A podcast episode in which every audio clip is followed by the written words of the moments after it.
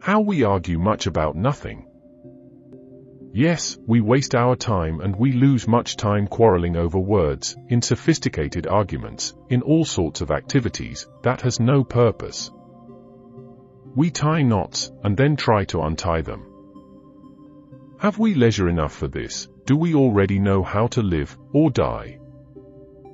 It is things that lead us astray, it is between things that you must discriminate. How closely flattery resembles friendship, it is welcomed and sinks to the depths of the heart, and it is pleasing precisely wherein it does harm. On sophisticated arguments. You complain that in your part of the world there is a scant supply of books. However it is quality, rather than quantity, that matters, a limited list of reading benefits, a varied assortment serves only for delight. Those who would arrive at the appointed end must follow a single road and not wander through many ways. What you suggest is not traveling, it is mere tramping. Your desire, however, that I should dispatch to you my own writings does not make me think myself learned, any more than a request for my picture would flatter my beauty. I know that it is due to your charity rather than to your judgment, and even if it is the result of judgment, it was charity that forced the judgment upon you. Whatever the quality of my works may be, read them as if I were still seeking, and were not aware of the truth, and were seeking it obstinately too. For I have sold myself to no person, I bear the name of no master, I give much credit to the judgment of great people, however I claim something also for my own. For these people too, have left to us, not positive discoveries, but problems whose solution is still to be sought, they might perhaps have discovered the essentials, had they not sought the superfluous also.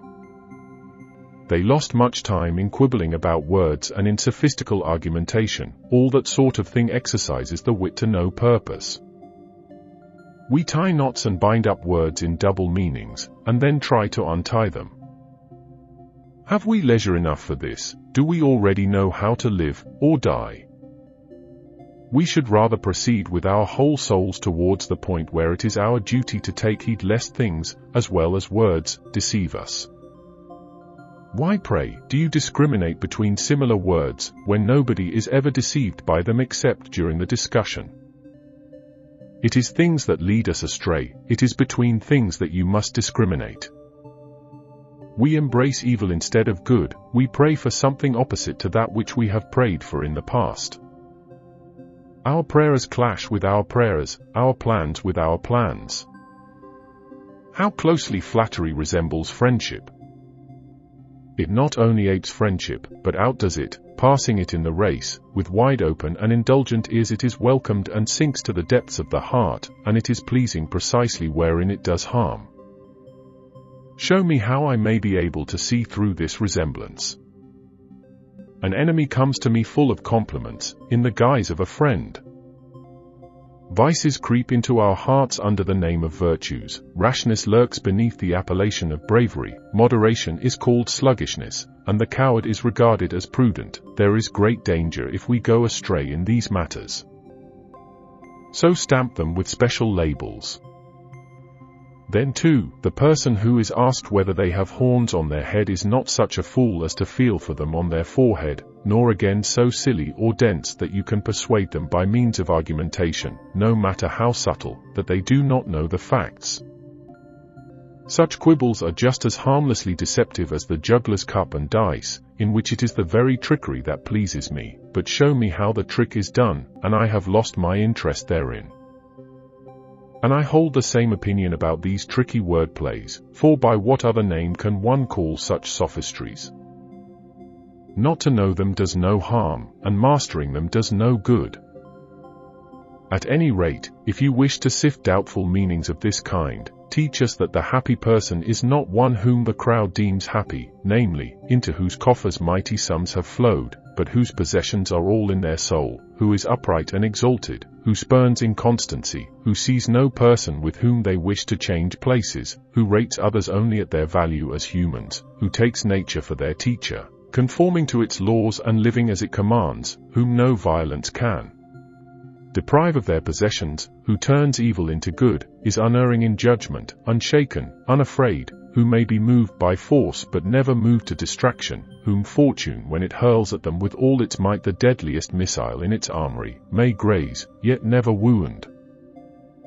For fortune's other missiles, with which it vanquishes humankind in general, rebound from such a one, like hail which rattles on the roof with no harm to the dweller therein, and then melts away. Why do you bore me with that which you yourself call the liar fallacy, about which so many books have been written? Come now, suppose that my whole life is a lie, prove that to be wrong and, if you are sharp enough, bring that back to the truth. At present it holds things to be essential of which the greater part is superfluous. And even that which is not superfluous is of no significance in respect to its power of making one fortunate and blessed. For if a thing be necessary, it does not follow that it is a good, else we degrade the meaning of good, if we apply that name to bread and barley porridge and other commodities without which we cannot live. The good must in every case be necessary, yet that which is necessary is not in every case a good, since certain very paltry things are indeed necessary. No one is to such an extent ignorant of the noble meaning of the word good, as to debase it to the level of these humdrum utilities. What, then, shall you not rather transfer your efforts to making it clear to all people that the search for the superfluous means a great outlay of time, and that many have gone through life merely accumulating the instruments of life? Consider individuals, survey people in general, there is none whose life does not look forward to the morrow. What harm is there in this, you ask? Infinite harm, for such persons do not live, but are preparing to live. We postpone everything. Even if we paid strict attention, life would soon get ahead of us, but as we are now, life finds us lingering and passes us by as if it belonged to another, and though it ends on the final day, it perishes every day.